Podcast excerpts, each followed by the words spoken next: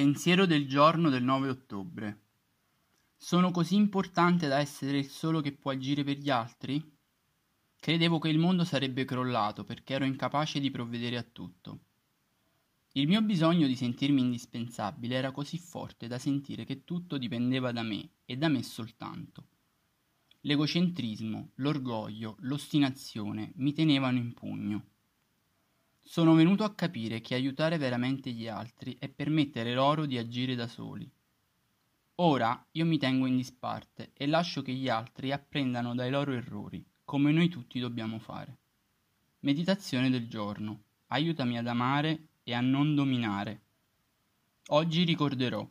Permetterò agli altri di fare ciò che devono fare